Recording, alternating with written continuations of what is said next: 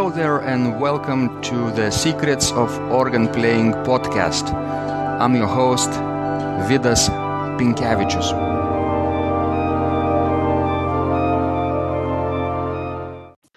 Welcome to Secrets of Organ Playing podcast number 122. Today is Sunday, November 26, 2017, and today's guest is a Swedish composer and organist Thomas Åberg from Stockholm.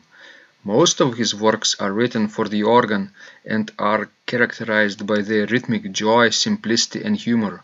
He has stated that music must bring enjoyment without abandoning reverence, and as such, his style often uses the most basic of musical materials to create a discourse that is both spiritual and visceral. His music has been performed by organists at festivals throughout Europe, Asia, and the USA. He also tours regularly worldwide as concert organist with his own works. Thomas is a member of Society of Swedish Composers since 1986. In this conversation, Thomas Åberg shares his uh, insights about his musical style and creative process and gives tips for organists who would love to begin composing uh, but don't know where to start. You can find out more about Thomas and his compositions uh, at his website, which is at uh, abergmusic.com. Let's go to the show. Thank you so much, Thomas, for joining in this conversation. I'm so delighted to get to know you personally. I've heard so many fantastic things about your music from my friends, organists uh, James D. Hicks and um, uh, Carson Kuhlman and Marco Lomuscio, who all uh, know you very well and appreciate your input in your uh, uh, compositions and uh, your uh, importance in the organ world. Thank you so much for creating and especially thank you so much for sharing your wisdom tonight. Welcome to the show. Oh, thank you so much for having me. And those organists you're mentioning here, they are big, wonderful supporters of my music, very important friends.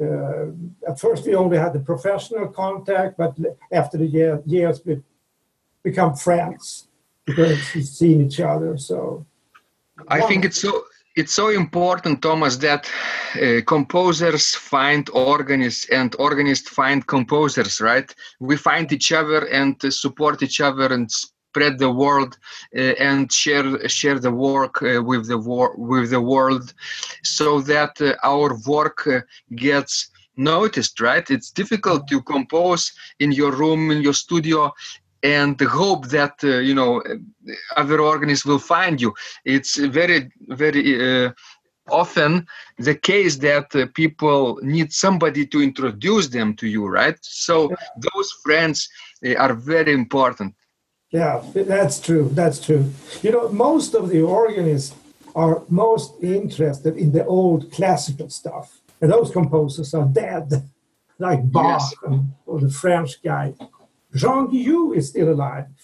Uh, but but um, there are a group of organists uh, over the whole world that are interested in contemporary music. And they, they also have created, they've been working for many years, they also created a, a, an audience who also uh, are interested for, for modern music. That comes together. The organist creates the style of the audience. Yes. If you are a Bach organist and you only play Bach, you get only Bach listeners. But if you educate the audience about new music, you get a more vital audience demanding for hearing more modern music. I'm so glad that there are people like you uh, who are still uh, creating. You know, they are not satisfying themselves with um, uh, pieces that dead masters created centuries ago, right? And they want to continue this living tradition to the next generation, and you're one of them. Yeah, yeah, yes. I've been very blessed uh, from the start, and I, I like this social part of being a composer. Fifty percent of the joy is just making the music. To sit in your home at the piano, at the organ, 50% of the joy is the contact, the social part, contact with organists and listeners. Exactly. So, how did it all start, uh, Thomas? Uh, how did you fall in love with organ composition and music? It was in the middle of the 70s, it's 40 years ago. You know, I, I, um, I, I was born in 1952. And, yes. and uh, at that time, every kid had piano lessons. We all, every kid could play some kind of instrument. And there were also a very big live music market at that time in every genre. You could go to jazz concerts, organ concerts, electroacoustic concerts. This was before internet and YouTube, and you know that. So, yes. Uh, when I was around 23, 24 years old, uh, most of my friends were still listening at their teenage music, but it wasn't enough for me anymore. So I started to listen to modern music, contemporary classical music, and experimental music. Mm-hmm. And we had a lot of those concerts in Stockholm during the 70s. It was great to be a young person in Stockholm during the 70s. And we had a lot of organ concerts. You could go to concert, organ concerts every day. And during the years uh, 1976, 1977, it was quite normal for me to go to three concerts a day. I could go to one lunchtime concert, organ concert, and two in the evening. And the repertoire was uh, very different from the organs at that time. I would like to say that they played 70% the old stuff like Bach, the classical standard repertoire, but 30% modern music and yeah instrumental music. So by that, I was interested in the instrument organ, church organ. It was these, these mysterious instruments up there in the organ loft. uh, and you saw a, a, a, guy coming out after the concert through a door. He was dressed in black like Dracula. Everything was very mysterious. And I liked that. I wanted to hear, learn more. Thomas, do you remember the day when Volumina by uh, Georgi Ligeti was uh, uh, premiered in Stockholm? Not the premiere, but I have the music behind me here of the mm-hmm. score. So I heard that it was fantastic.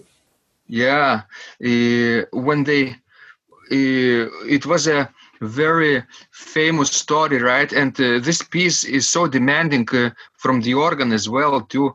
Um, uh, I've, I've, happened to listen to this organ, to this piece uh, on a number of occasions, and one of them was uh, in in uh, Gothenburg, uh, yeah. as you say, Göteborg, in Örgryte New Kyrka church, on this Baroque um, style, new uh, North German Baroque style for manual instrument, where Hans mm. Davidsson played it with two assistants, I think, and it was uh, with uh, meantone temperament, this experimental uh, avant-garde piece from 1960s, right?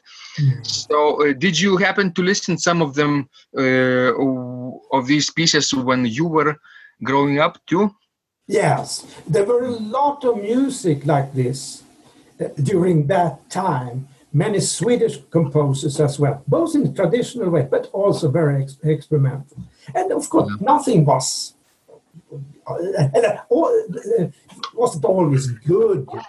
Volumina is an excellent piece, but it was a, it created a very generous atmosphere for experimentation for experiments. Yes, the organist experimented with, with, with new uh, atmosphere, with no new sounds, new pieces, they were welcoming to new composers. Uh, so uh, the, the, the culture climate for organ, over concerts that era was very generous and open-minded. So we had a lot of stuff like, like that. Mm-hmm.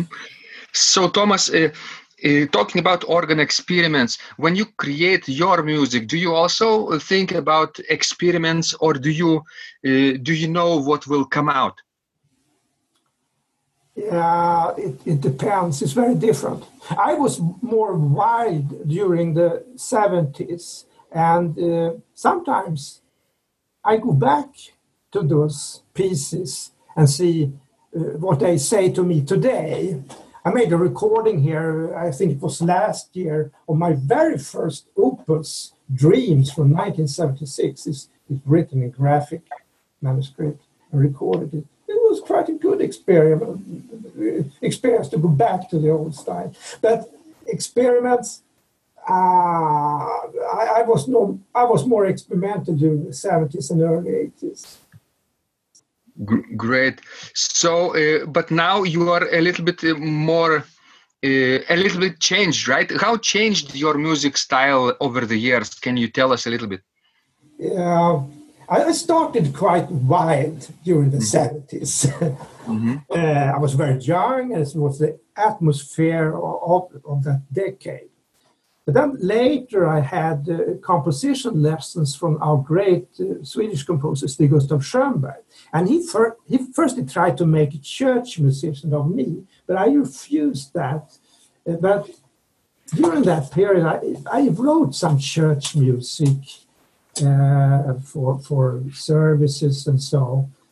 Uh, and I also had a contract with the publisher who published that music. But um, uh, I, I, I, like more the concert music, the outgoing concert mu- uh, music. And during the 90s, uh, I began having more and more contact with American organists. And they mm-hmm. have extreme outgoing style. So um, I think that my uh, latest Toccatas has a more American style, uh, working with minimalism also. I like the American minimalists. right. Yeah. Uh, when James D. Hicks uh, was here in Vilnius, um, I remember uh, that he also played uh, your piece, right? And yeah, um, so. yeah. he he he calls his project Nordic Journey, and uh, of course uh, he uh, appreciate uh, Nordic atmosphere in in in some of uh, Nordic composers' works. Uh, so, do you do you consider yourself as as a Nordic composer, Thomas? Yeah, because I, I, I live here, I'm born in, in, in mm-hmm. Scandinavia, and I know Jim James D, James D. Hicks has especially requested for, for this for pieces in this Nordic mystical atmosphere. I asked him. I, mm. We talked many times, Jim and I, about this Uh, what makes him interested in, in, this Nordic music and this mm-hmm. mystic atmosphere, uh, elf trolls, all these Vikings, and so so the uh, the piece I made for him, to Toccata number thirteen, I guess, it is about this Nordic mysticism. It illustrates uh, an evening at the, the midsummer day we have here in Sweden. Uh-huh. It's, not, it's, not, a religious it's a, uh, holiday. It's uh, almost Hedonic holiday. Uh, all mystic things happens in nature, you know. So um, uh, I put a lot of work in, into that to get the piece that Jim likes. Right. So you mentioned Toccata number 13. Uh, it's it's so interesting that you uh, inserted this Nordic atmosphere into such a non-descriptive piece, right? Like a like a free improvisatory uh, virtuoso writing style, which could be basically anything, motoric uh, uh, finger motion passages. But but you also thought about Midsummer's um, festivity, right? Which is yeah, big. Yeah, yeah. So so what specifically can you Uh, uh, can you think about what kind of Nordic elements did you put into this toccata? Do you remember? Yeah, you know, I've been at many midsummer celebrations in, in, my lifetime, so especially when I was young. So I, I remember this mystic atmosphere, the Nordic light, being out at night, at midsummer night. It is very mysterious. So Yeah. so I very easy to to to embrace that feeling. So and I did that especially for, for Jim, but that's not, not my normal status. I worked more during the 80s with this Nordic uh, romantic atmosphere, Uh-huh. in, in Swedish folk music style. So but, uh, I came back to that with Toccata number 13 because of Jim, our friendship. Great. Uh, so, uh, what comes first for you, the music or the title? How do you start creating your compositions? Most it's the music, but there are exceptions. I remember my piece, uh, November Music, for example. That in that case, the title came first and the music after. hmm hmm So, but most you have you have the music first, of course. Uh-huh. And later on, after after you work uh, a little bit, you figure out what what the uh, title could be, right? Yeah, I, I, I, asked name? myself, what is this? What is this? It's And- like a sculpture. Uh, it's like a Michelangelo uh, who uh, who did David, right? Sculpture of David. Created this magnificent sculpture and he didn't know what it is, right? And I guess he knew what he was doing from the start. But this is fun. It's like uh, almost like a child playing, uh, you know, with your toys. Something you, you have that atmosphere when you sit by the organ. You just play for fun, like a child, you know. And, and something very often comes very some very often something good comes out of that more often than you have a more intellectual attitude to the composing. Uh, so I liked your your uh, term like a child's play, right? You have to be playful with with your creative process, right? You don't have to be very rigid and strict. You have to let the fantasy going, right? yeah, And kids kids are very good at this. yeah, yes. Uh, my motto as composer, as you can read on my website, is feed free, have fun. And I often write that on, on, on the manuscript. Um, it happens that the organist uh, contacts me uh, and asks, how shall we play this? Right. Many direct questions. I, am- I say, feel free, have fun. Surprise me, surprise me. Oh, you are one of those people who who give the freedom to performers, right? Yes, I invite the organist. I invite the organist to like a Swedish smorgasbord. Right. Yeah.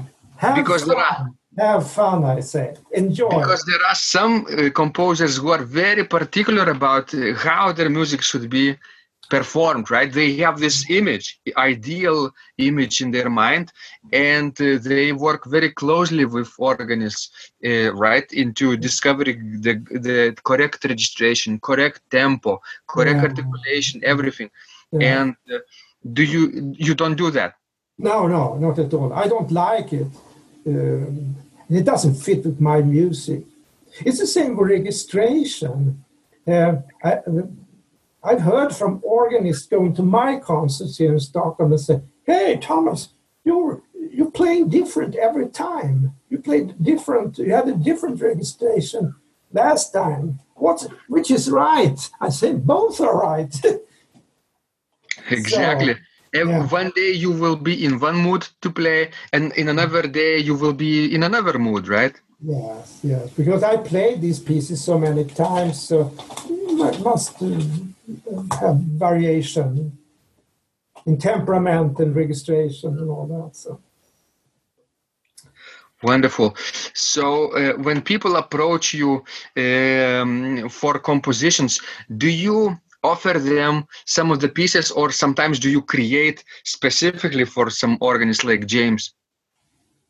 you should have asked Carson Kuhlman and James about this, Thomas Åberg having commissions, because then you should have you you will have a big laugh from them. Because I'm the only composer who doesn't take commissions because I I yeah when I have a commission I, I get depressed and and and, and uh, everything stops working in my head and so I wa- I don't like commissions. So don't Uh-huh. for commissions because I get depressed. I have sleepless night. I have anxiety. Uh, and I told Carson and Jim this in Boston when we met two years ago, and they were both laughing loudly because it's very unusual for a composer. But uh, of course, I, I, made a few commissions Right.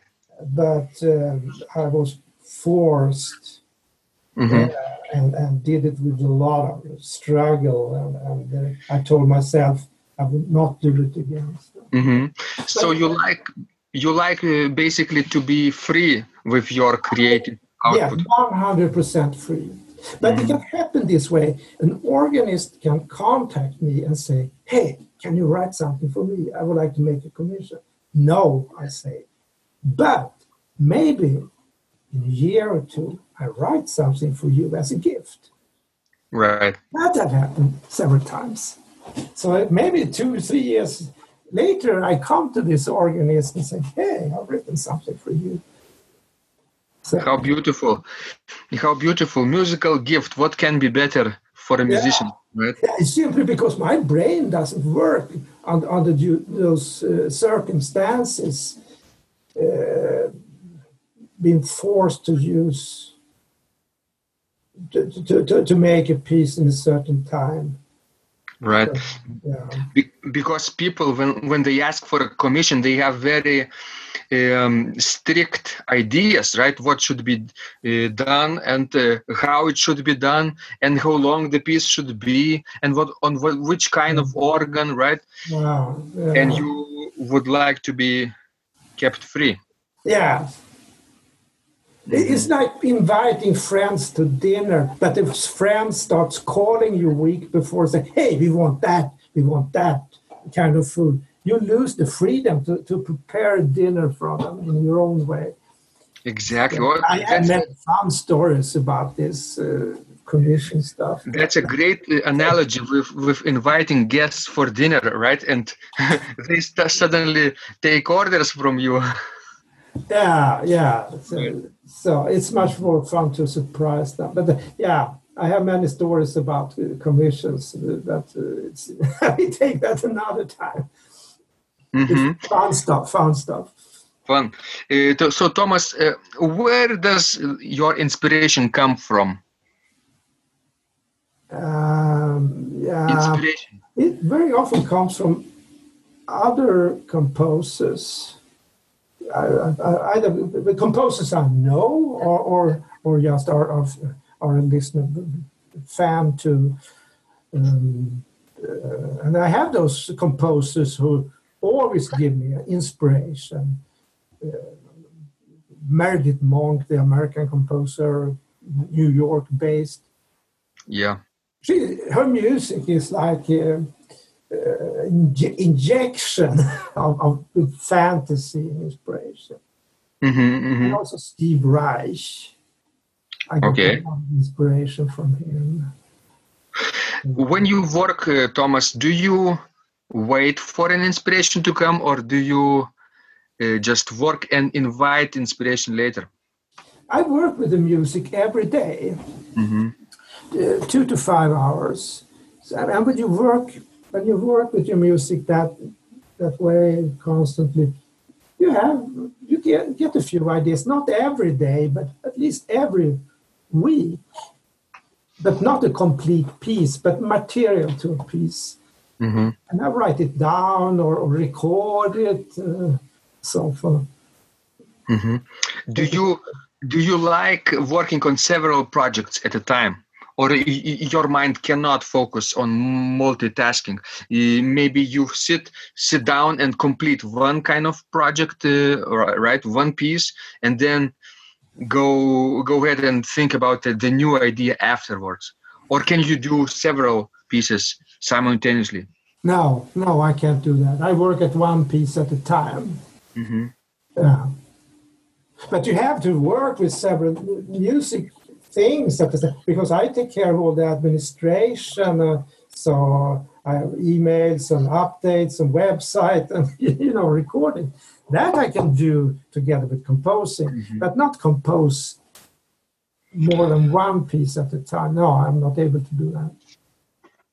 Do you compose in the morning or uh, late at night? Uh, I'm a night person. I'm a night owl. Night, I'm- okay. I have my best ideas after 10 o'clock in the evening and work between 10 and 2, 3 o'clock in the morning. Wow. Okay. That's Thomas Åberg. yeah. I see.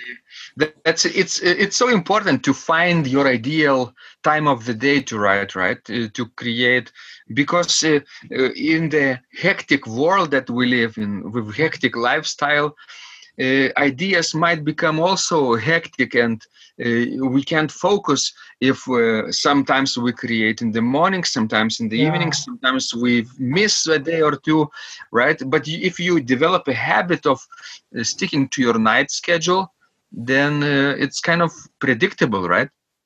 Yeah, I don't have so much stress around me. Not in the. I, I sleep in the morning, but um, uh, it's something about nights that I like a lot. Uh, I used to say God only speaks to me, give me ideas at night. Mm. All right, good idea. person. All right. Um, so, uh, Thomas, what's the most challenging thing for you when you create, Uh, yeah. or several ones? Yes, it's always a challenge to, to start on a new piece.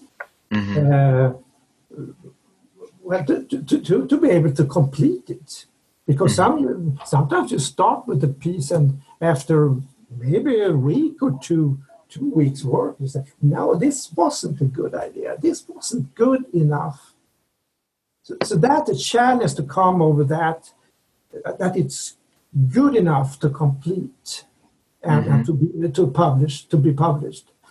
So that's always a challenge when you start. um, so- What about uh, the time in between projects, right? You have completed one idea, one one piece, and then you don't have any other ideas, right? Is it a challenging time for you? no, I, you know, I work with my music every day.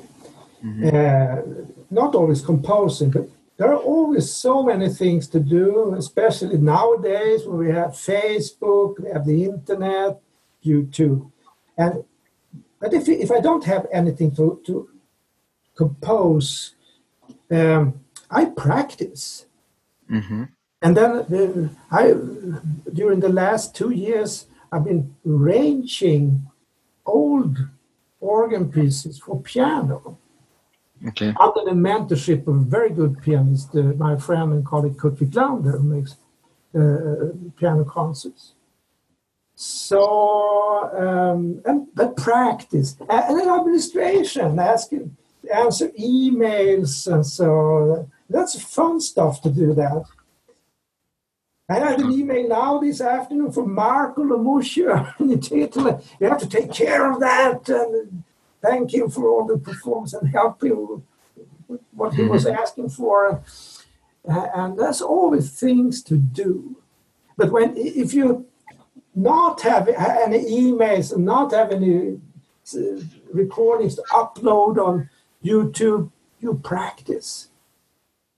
And you have to practice a lot because I still give concerts. Right. Yeah. How do you uh, arrange your concert programs? Do you always play your music also, or uh, rarely?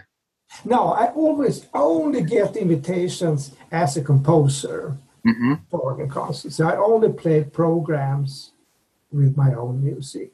With your own music. Yes, and it's been like that for, for almost 40 years.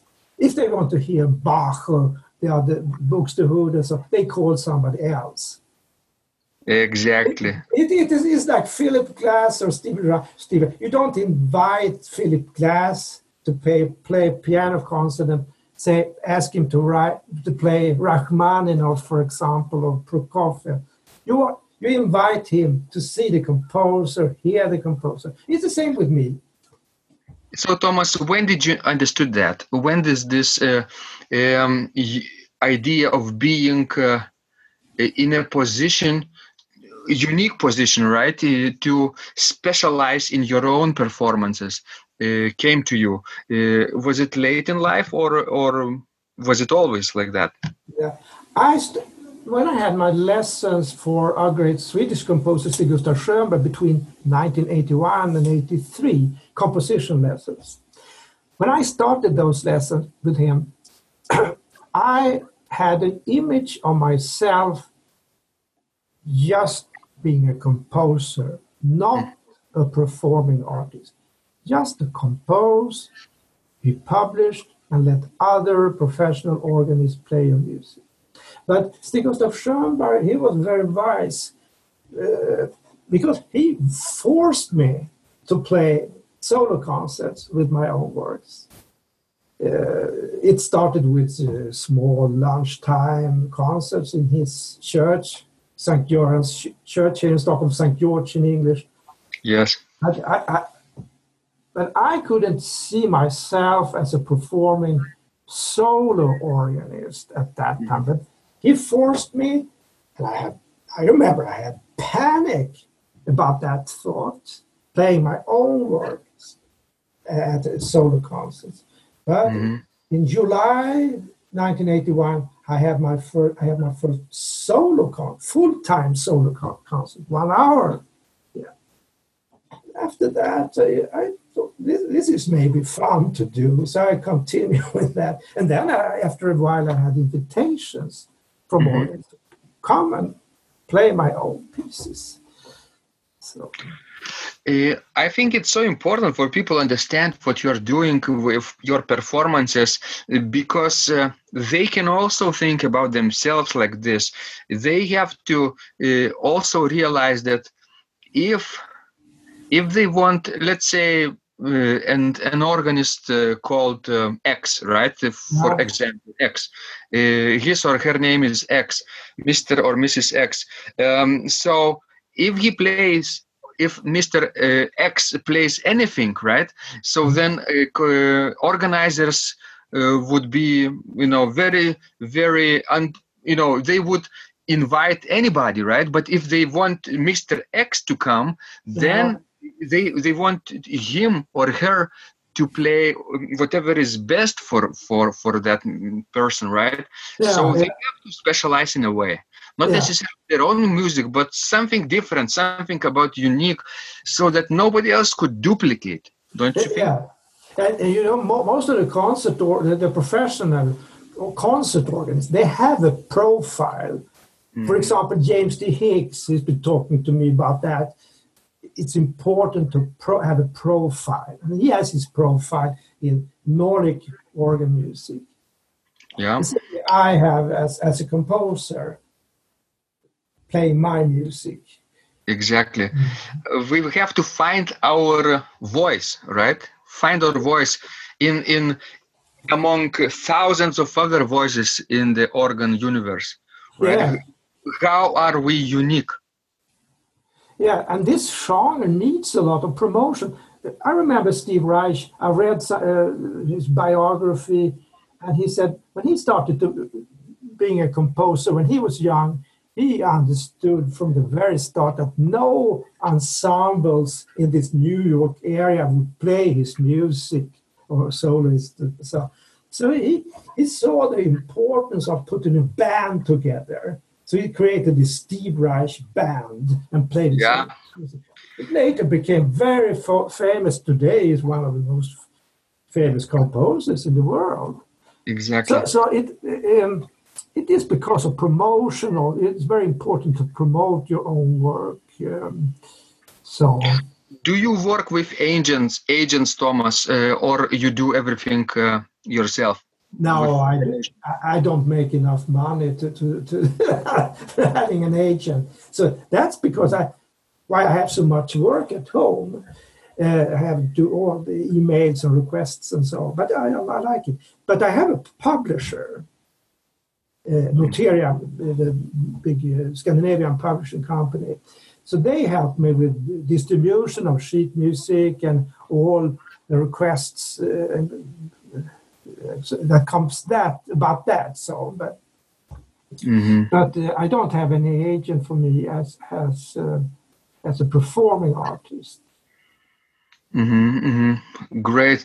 Um, you then have to do many things, right? You have to wear many hats as a composer, as a performer, as yeah. a manager, right? Uh, as a communicator, uh, public relations, right? You do mm-hmm. everything, right? Even uh, technology, you have to figure out how internet works, right? How to upload your videos on YouTube and yeah. SoundCloud uh, audio files.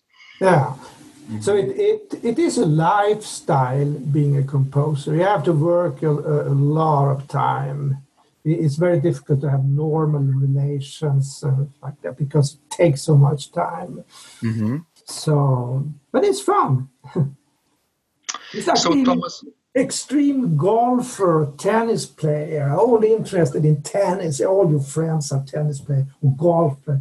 For me, all my friends are composers, organists we only think of organ music. We are crazy. I've been meaning to ask you, Thomas, when you mentioned uh, child's play and uh, how you how the ideas come to you in a free way, right, in a playful way. Do you think that um, improvisation is also close to your heart? Yeah, but uh, only private. I improvise a lot, but never in public. Mm-hmm. That's mm-hmm. often that way. Uh, uh, that's the start of a new composition, especially with the toccatas. So when you have, need a lot of energy in a piece, it often, very often starts with improvisation. So, but never in public. Never in public. Mm-hmm. So yeah, uh, I think uh, it's great that that uh, the piece can be born uh, out of this playful uh, uh, spontaneous idea of touching the instrument of experimenting with the sounds right and something yeah. will come out definitely you don't know what perhaps but something will if you just sit down on the organ bench yeah yes it's very funny but, but, but you can see your pro- profile as a composer even in your improvisation. I mean, you see, this is Thomas after all. Uh, it doesn't come out any George Ligeti, for example. So you still are Thomas. so even improvise. So you have your own style, uh, my own language. Wonderful. Uh, so, uh, Thomas, uh, of course, uh, a lot of people listening to us now uh, will also be wondering uh, how they can also start creating if they are, you know, organists and they want to express their own ideas, perhaps in writing, right? Um, do you have some tips how can they start composing? Well, I can give I can give the same advice I had when I started to compose mm-hmm. uh, for Stig Gustav Schönberg. Uh, quite tough lessons. He start with miniatures because it's often very difficult to write miniatures, short yes. pieces. Short it's, a very good, it's very good training to start being a composer, to start your career as a composer. Uh-huh miniatures for the instrument you, you like, for the instrument you you you can play. So write three miniatures in different characters. When right. expand that, five years later becomes three toccatas. uh-huh. After 10 years, in three symphonies. Okay. Ah. So you have to try out miniatures first, right? uh, minimal ideas. Mm-hmm. Yeah, because it's very difficult to write miniatures, but it's a good way to start. Mm-hmm, mm-hmm. And I love miniatures. I, I remember that, that period. I I wrote a lot of miniatures, and I wrote. I was uh, inspired during the early '80s to write for small small pieces for small organ. Uh-huh. Uh, Carson Kuhlman likes uh, chamber organs, right? Yes, he does. Yeah, yes. Mm-hmm. So, I was advised at that time. Uh, I remember the, the, the organist at the Stockholm Cathedral at that time. He played my pieces very often. He, he said about miniatures, small pieces for small organs that the contemporary composers at that time, this was in the beginning of the 80s, they're only interested in the big sound of the organ. A lot of tunes at the same time, forte fortissimo, like Ligeti. yeah. But they forget the dy- dynamics about small instruments. Like the, instrument you were playing at in uh, Sankta Gertrudes here in Stockholm. Mm-hmm, mm-hmm, mm-hmm. Wonderful. So when a person creates some uh, miniatures, uh, very small pieces, one minute of duration, two minutes of duration, right? Um, uh, what kind of uh, challenges uh, uh, are waiting for, for such a organist?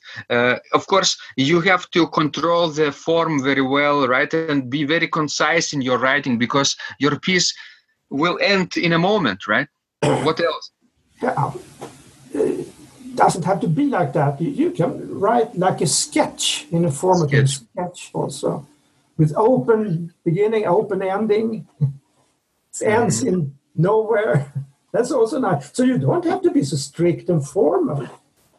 Feel free, uh, have fun. Remember that, right? Yeah. Feel free, have fun. You can when, end the piece with, in a, with a surprise instead. Uh huh. Oh. So, what about surprising endings? Do you sometimes end pieces in a surprising way, Thomas? Yes, I, I do. I don't remember now exactly, um, but I remember when I studied with Stig Gustav Schönberg, he, he, he was very much very focused on the, how to end a composition. That's exactly very often the most difficult. Uh, but I have some surprising endings in a fantasy piece called Or, for example, from 1996, and Marsh Babaku from 83. Uh, surprising. Mm-hmm. And what does it take to create a surprising ending for you? Uh, if a person, if your listener expects, for example, your music to go up, you go down, right? Uh, or or if if the listener expects dynamic uh, uh, augmentation like like crescendo right? You suddenly can do diminuendo. Or am i wrong about this? How do you create surprise uh, you have to go against that uh, expected mm-hmm. things. Um, I remember my first organ teacher, Tore Nilsson, during, during the 70s.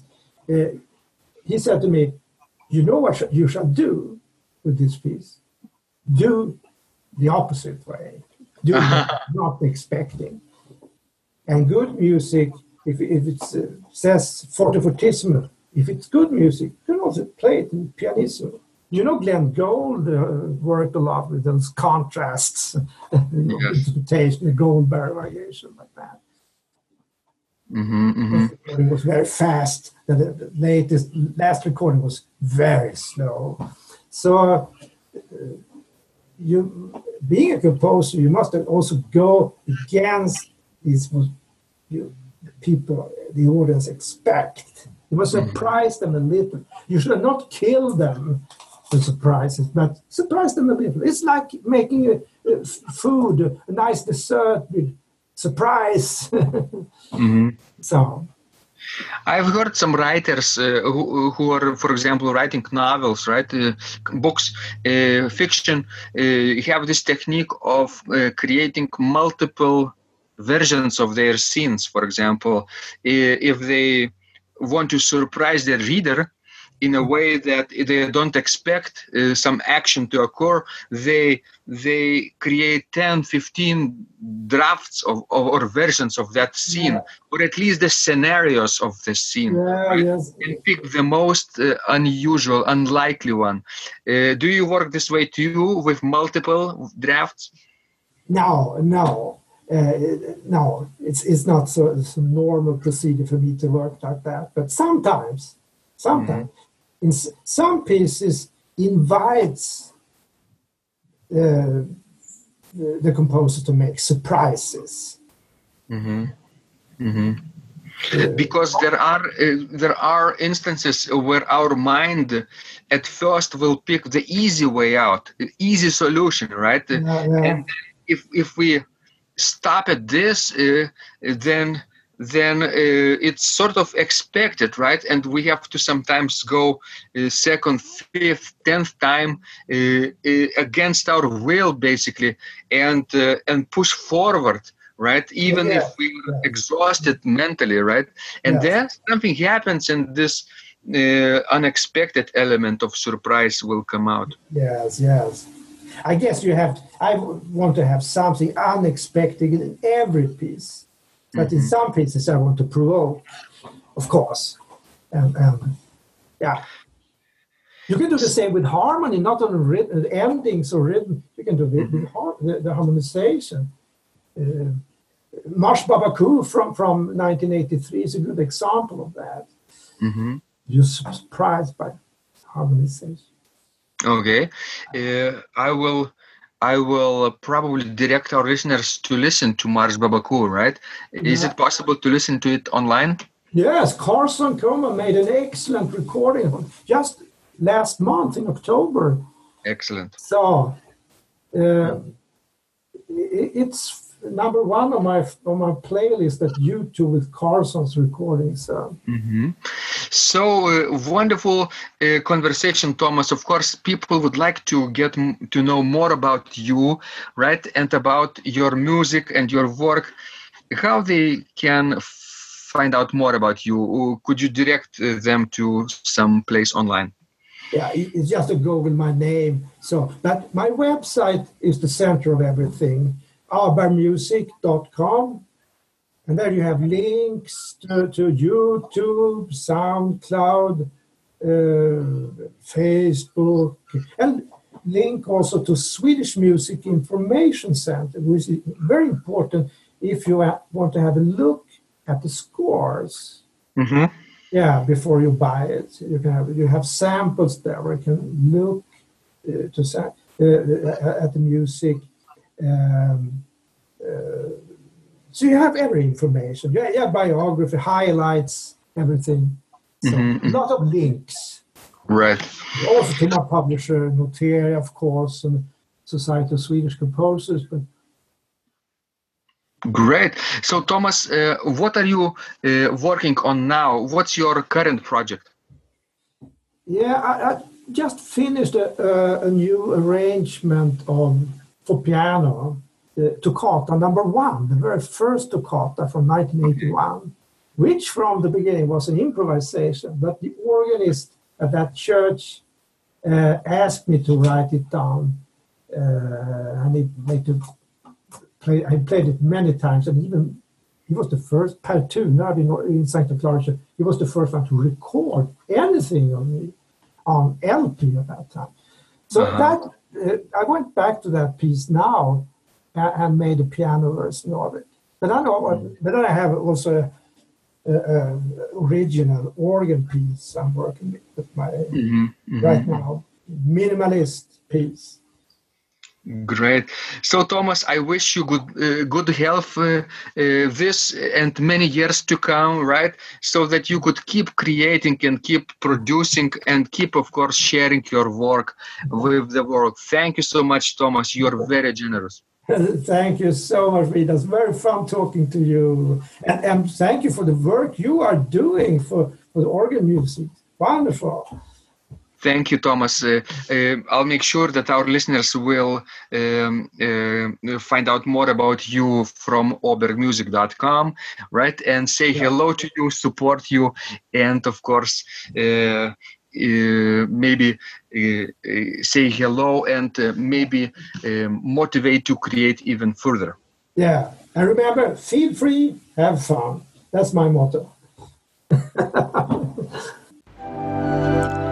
if you liked this conversation, I encourage you to visit my blog Secrets of Organ Playing at organduo.lt where you will find lots of insights, practical advice, and training for every area of organ playing. You can subscribe to this blog for free to get your daily dose of inspiration and to be the first to know when any of my future podcasts roll out. Hope to help you reach your dreams in organ playing. I'm Vidas Pinkevičius. Thanks for listening, and I'll catch you online really soon.